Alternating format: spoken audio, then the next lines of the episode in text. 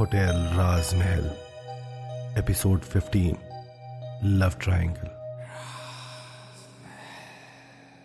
Saint Mary mental hospital, Jaipur. Vishal doctor Vimal के बताए address की तरफ़ निकल जाता है। मेंटल हॉस्पिटल पहुंचकर विशाल ने वहाँ के रिसेप्शन में खड़ी लड़की से कहा एक्सक्यूज मी मुझे शिखा गुप्ता से मिलना है। मैं उनके परिवार से हूँ।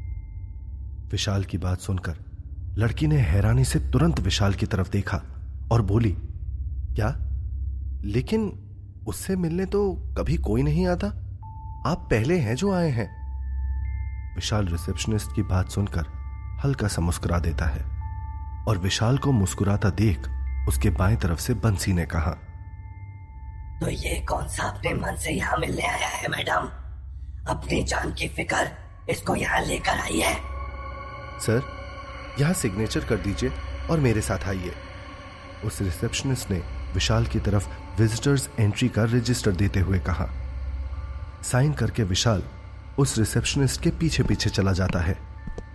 हॉस्पिटल के अंदर तरह तरह की आवाज़ें आ रही होती हैं। वहाँ लोगों की स्थिति देखकर किसी का भी दिल दहल जाए। वहाँ के लोगों को देखकर दाएँ तरफ़ से बंसी ने कहा मैं आत्मा बनकर बहुत खुश हूँ भाई। कम से कम ऐसी ज़िंदगी से तो आत्मा ही सही। उसकी बात सुन बाएँ तरफ़ से मुरली ने भी इधर उधर देखते हुए हाँ में सर हिलाते हुए कहा सही कह रहा है भाई तू। तभी रिसेप्शनिस्ट एक कमरे के सामने रुक जाती है। रूम नंबर 404 उस छोटे से अंधेरे कमरे से धीरे धीरे किसी के बुदबुदाने की आवाज़ आ रही होती है। रिसेप्शनिस्ट ने कमरे का दरवाज़ा खोलते हुए आवाज़ दी। शिखा, देखो, कोई तुमसे मिलने आया है? विशाल ने देखा कि एकदम मैले से कपड़े पहने एक लड़की दीवार की ओर मुँह किए, दीवार पर कुछ लिख रही होती है। रिसेप्शनिस्ट की आवाज़ सुनकर वो लड़की जैसे ही पलटी तो विशाल ने देखा कि ये वही लड़की शिखा है। लेकिन अब उसकी हालत बहुत खराब हो चुकी है। बिखरे बाल, मैले कपड़े, चेहरा एकदम बेरंग सा नज़र आ रहा होता है। शिखा ने पूरे कमरे की दीवारों पर मानसी का नाम लिख दिया होता है। विशाल को देखते ही शिखा ने जोरों से चिल्लाना शुरू कर दिया। कौन हो तुम? जाओ यहाँ से। मेरी मानसी कहाँ है? मेरी मानसी को लाओ! जिस पर विशाल ने कहा शिखा मुझे मानसी ने ही भेजा है। मैं होटल राजमहल से आया हूँ। होटल राजमहल का नाम सुनते ही जैसे शिखा को झटका लगता है और शिखा एकदम कोने में जाकर दीवार से चिपककर खड़ी हो जाती है। नहीं मैंने कुछ नहीं किया। रूपल ने किया। मैंने नहीं मारा मानसी को। I love you Mansi. Shikha ने अपना सर नीचे किए हुए चिल्लाते हुए जवाब दिया। शिखा की बात सुनकर विशाल ने कहा रूपल ने? लेकिन उस दिन तो तुम आई थी ना मानसी के साथ होटल राजमहल। विशाल के सवाल को सुनते ही शिखा ने चीखते हुए विशाल पर अटैक कर दिया और कहा मैंने कहा ना मैंने नहीं मारा अपनी मानसी को। मानसी को रूपल ने मारा है। और इतना बोलकर शिखा फिर से जाकर दीवार पर मानसी का नाम लिखने लगी। शिखा के अचानक हमला करने से विशाल शॉक्ड हो जाता है और तुरंत वहाँ से बाहर भाग जाता है। अरे वहाँ से भाग क्यों आए तुम? विशाल की दाएँ तरफ़ बंसी ने विशाल से कहा। तो क्या उस पागल के हाथों मर जाता? विशाल के बाएँ तरफ़ से मुरली ने जवाब दिया। विशाल उन दोनों की बातों को इग्नोर करता बस चले जा रहा होता है। उस समय विशाल के दिमाग में सैकड़ों सवाल चल रहे होते हैं। तभी विशाल के दिमाग में मल्लिका की कही बात घूम जाती है। विशाल, आँखों देखी हर चीज़ सच नहीं होती। कई बार सच कुछ और होता है, लेकिन हमें दिखता कुछ और ही है। और इस बात का ख्याल आते ही विशाल के चेहरे पर हल्की सी मुस्कुराहट तैर गई। रात के साढ़े ग्यारह बजे। विशाल होटल राजमहल के अपने रिसेप्शन के सामने खड़ा होता है।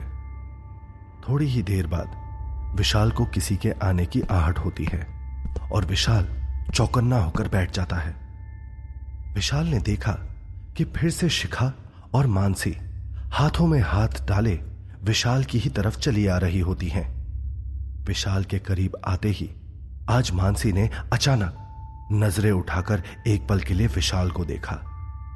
इस तरह मानसी के देखने से विशाल की अचानक कपकपी छूट जाती है और अपने कमरे की चाबी लेकर दोनों वहाँ से चली जाती हैं। उन दोनों के जाते ही विशाल भी तुरंत उनके पीछे पीछे चला जाता है। कमरे में घुसते ही वो लड़कियाँ एक दूसरे को हक करने लगी।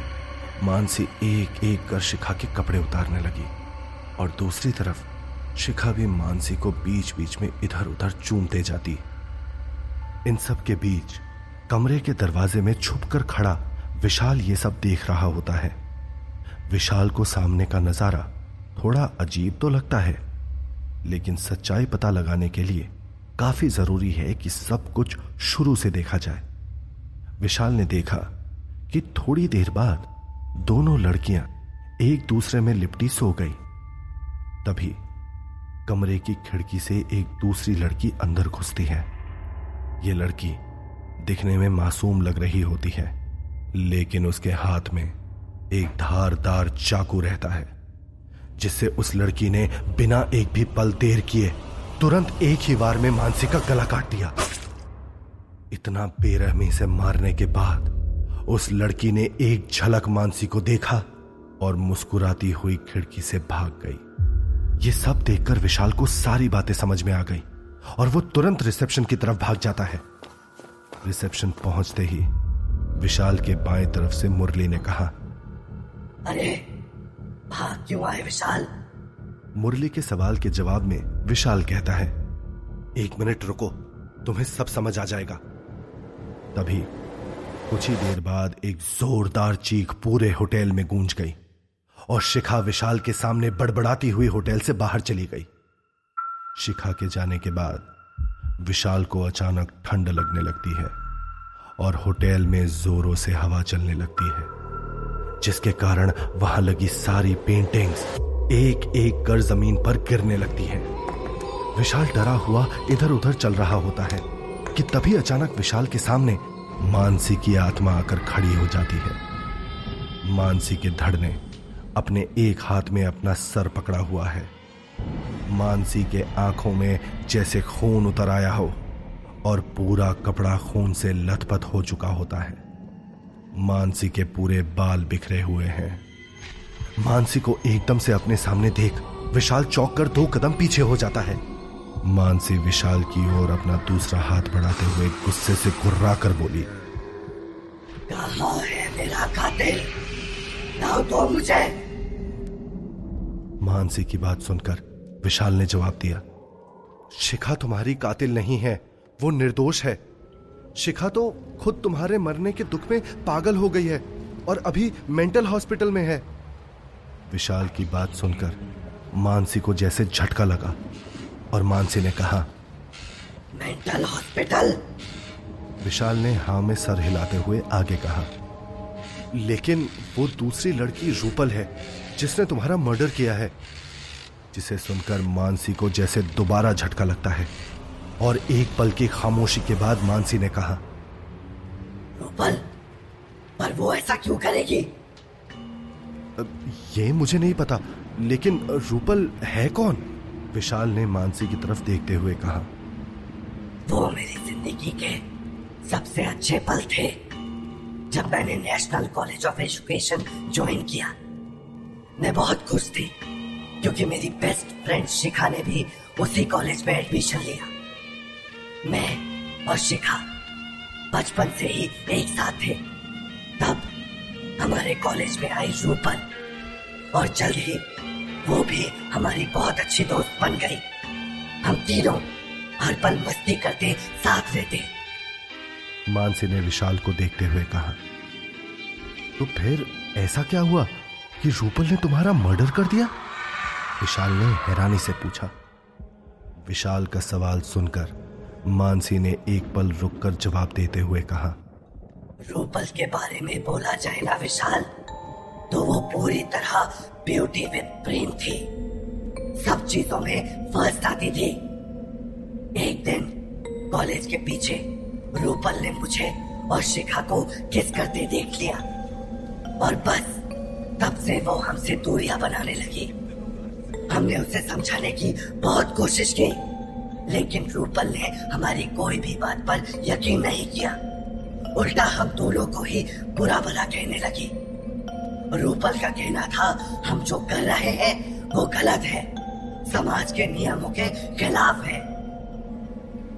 इतना कहते कहते मानसी की आँखें नम हो जाती हैं और मानसी सामने दीवार को एक टक देखते हुए कहती है गुस्से में आकर रूपल ने हम दोनों को धमकी दी कि वो हर किसी को हमारे रिश्ते के बारे में बता देगी। रूपल की बात सुन शिखा डिप्रेशन में आ गई और शिखा का मूड ठीक करने के लिए ही मैं यहाँ उसे लेकर आई थी।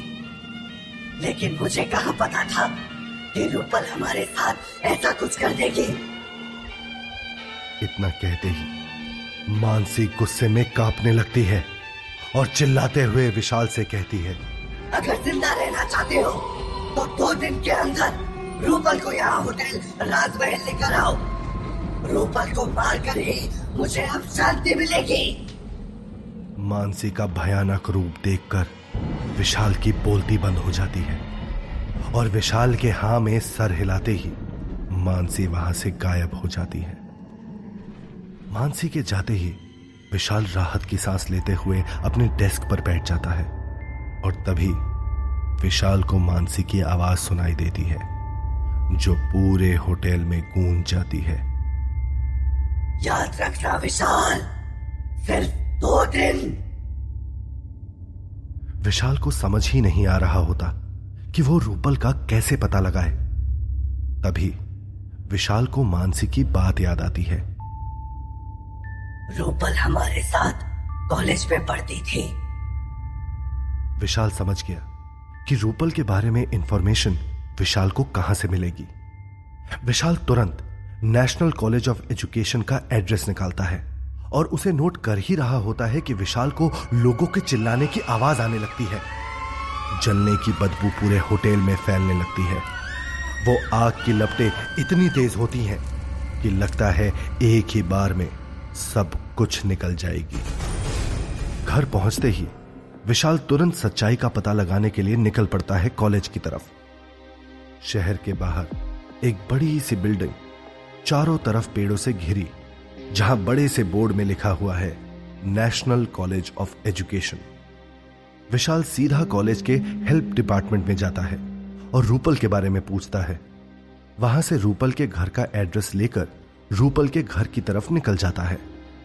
बताए हुए एड्रेस में जाकर विशाल को रूपल के घर के बाहर एक औरत खड़ी हुई दिखती है।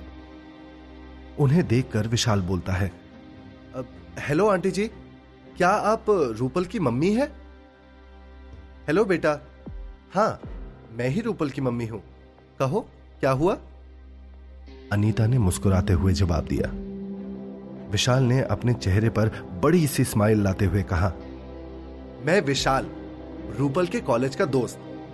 बाहर रहता हूँ आज ही जयपुर आया तो सोचा रूपल से मिल लूँ। माफ़ करना बेटा पर वो अभी दिल्ली में रहती है अनीता ने कहा।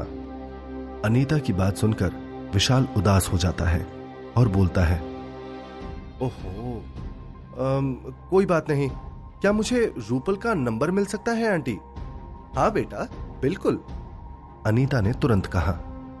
यह सुनकर विशाल बहुत खुश हो गया। लेकिन अपनी खुशी छुपाते हुए विशाल ने कहा, पर आंटी जी, आप प्लीज़ रूपल को मत बताना। वो एक्चुअली मैं उसे सरप्राइज़ देना चाहता हूँ। अनिता विशाल को नंबर देते हुए बोली ठीक है। रूपल के घर से जाते ही विशाल ने तुरंत अनीता के दिए हुए नंबर पर कॉल किया और घंटी जाते ही दूसरी तरफ़ से विशाल को एक आवाज़ आती है। हेलो? रूपल की आवाज़ सुनकर विशाल को इतनी खुशी मिलती है, जितनी शायद विशाल को खुद की आवाज़ सुनकर नहीं मिली। हेलो रूपल, मैं होटल राजमहल से बात कर रहा हूँ। विशाल ने अपनी आवाज़ गहरी करते हुए कहा, होटल राजमहल का नाम सुनते ही रूपल के चेहरे की हवाइयाँ उड़ने लगी और रूपल ने हकलाते हुए जवाब दिया, मैं नहीं जानती कोई इस नाम के होटल को। रूपल की बात सुनकर विशाल ने चिल्लाते हुए कहा झूठ मत बोलो रूपल। तुम्हारे खिलाफ सबूत मिले हैं होटल राजमहल में। मैं जानता हूँ कि तुमने ही मानसी का कत्ल किया है। और अगर तुम जेल नहीं जाना चाहती तो आज रात साढ़े ग्यारह बजे तक होटल राजमहल आ जाना। रूपल कुछ कह पाए। उससे पहले ही विशाल ने इतना कहकर फ़ोन काट दिया। होटल राजमहल में फैली शांति किसी आने वाले खतरे के बारे में इशारा कर रही होती है और अपने डेस्क पर खड़ा विशाल रूपल के आने का इंतज़ार कर रहा होता है। तभी विशाल को ऐसा महसूस हुआ, मानो कोई ठंडी हवा का झोंका विशाल को छू कर निकला हो। इतने में ही विशाल की नज़र एक कमरे में गई, जहाँ से दो आँखें विशाल की तरफ़ ही देख रही होती हैं। हिम्मत करके विशाल उस कमरे की तरफ़ जाने के लिए अपने कदम उठाता ही है। कि तभी विशाल को किसी के कदमों की आहट होती है। बड़ी बड़ी आँखें गोरा रंग और होठ तो इतने लाल मानो उसमें खून उतर आया हो। इतनी खूबसूरत लड़की को देख विशाल ने खुद को मुश्किल से संभाला और उस लड़की की तरफ़ चला गया। तु, तुमने ही मुझे कॉल किया था ना यहाँ आने को बोलकर? रूपल ने डर से कांपती आवाज़ में कहा। विशाल कुछ बोल पाए। उससे पहले ही विशाल के पीछे से आवाज़ आई। विशाल ने नहीं तेरी मौत यहाँ तुझे लेकर आई है रूपल। रूपल तभी पलटकर उस ओर देखती है और वहाँ मानसी अपने हाथ में अपना कटा हुआ सर लिए खड़ी है। मानसी को ऐसा देखकर रूपल के पैरों तले ज़मीन खिसक जाती है। मानसी का गुस्सा बढ़ जाता है और वो जोरों से चिल्ला उठती है। दोस्त से ज़्यादा बढ़कर माना था तुम्हें। मैंने और शिखा ने। लेकिन तुमने तो हमारा भरोसा ही तोड़ दिया। तुम्हारे कारण मेरी शिखा आज पागल खाने में है। और मेरा तो तुमने मर्डर कर दिया। इतना कहकर मानसी ने बिना एक भी पल गवाए रूपल को जोरों से हवा में उठाकर ज़मीन पर पटक दिया। रूपल के नाक से खून निकलने लगता है और रूपल मदद के लिए जोरों से चिल्लाने लगती है। बचाओ! कोई मेरी मदद करो प्लीज़! मुझे माफ़ कर दो मानसी। रूपल ने रोते हुए कहा। तभी गुस्से में चिल्लाते हुए मानसी पूछती है। आखिर क्यों मारा तुमने मुझे? रूपल ने कांपती हुई आवाज़ में कहा क्योंकि मैं शिखा से प्यार करती थी और तुम हम दोनों के बीच आ गई थी। मैंने कितनी कोशिश की थी शिखा को तुमसे दूर करने की लेकिन मेरी शिखा तुम्हारे प्यार में पागल थी। इसीलिए मैंने सोचा कि बीच की वजह को ही खत्म कर दूँ तो शिखा खुद ही मेरे पास आ जाएगी। ले, ले, लेकिन मैंने ये सोचा नहीं था कि शिखा अपना मानसिक संतुलन खो देगी और पागल खाने चली जाएगी। फिर जहाँ मेरे घर वालों ने कहा मैंने वहाँ शादी कर ली। रूपल की बात सुन। मानसी ने गुस्से में चिल्लाते हुए कहा ये सब तुम्हारी वजह से हुआ। तो अब तुम्हें भी जीने का कोई हक नहीं। आज तुझे मुझसे कोई नहीं बचा सकता रूपल। आज तेरी मौत मेरे ही हाथों लिखी है। इतना कहते ही मानसी विशाल के शरीर के अंदर चली जाती है और देखते ही देखते विशाल की आँखों का रंग बदल जाता है। और तभी उसके हाथों में एक तेज धारदार वाला बड़ा चाकू आ जाता है। और वो एक झटके में रूपल का सर धड़ से अलग कर देता है। तभी मानसी विशाल के शरीर से निकलती है और विशाल को बहुत ज़ोर का झटका लगता है। तभी विशाल अपने हाथ में बड़ा सा चाकू देखकर बहुत हैरान हो जाता है और उसे नीचे ज़मीन पर गिरा देता है। रूपल को मरा हुआ देख मानसी की आँखों में आँसू आ जाते हैं। फिर आँसू पहुँचते हुए मानसी ने विशाल से कहा, थैंक यू विशाल। तुम नहीं होते तो मैं हमेशा यहीं कैद रहती। इतना कहकर मानसी वहाँ से पलक छपकते ही गायब हो जाती है। मानसी के गायब होते ही विशाल एक नज़र रूपल को देख ही रहा होता है कि तभी विशाल को अपने पीछे से आवाज़ सुनाई देती है। बधाई हो विशाल। अब बची सिर्फ़ 117 आत्माएँ। तो आगे क्या होगा? अब कौन सी आत्मा आने वाली है जिसको विशाल मुक्त करवाएगा?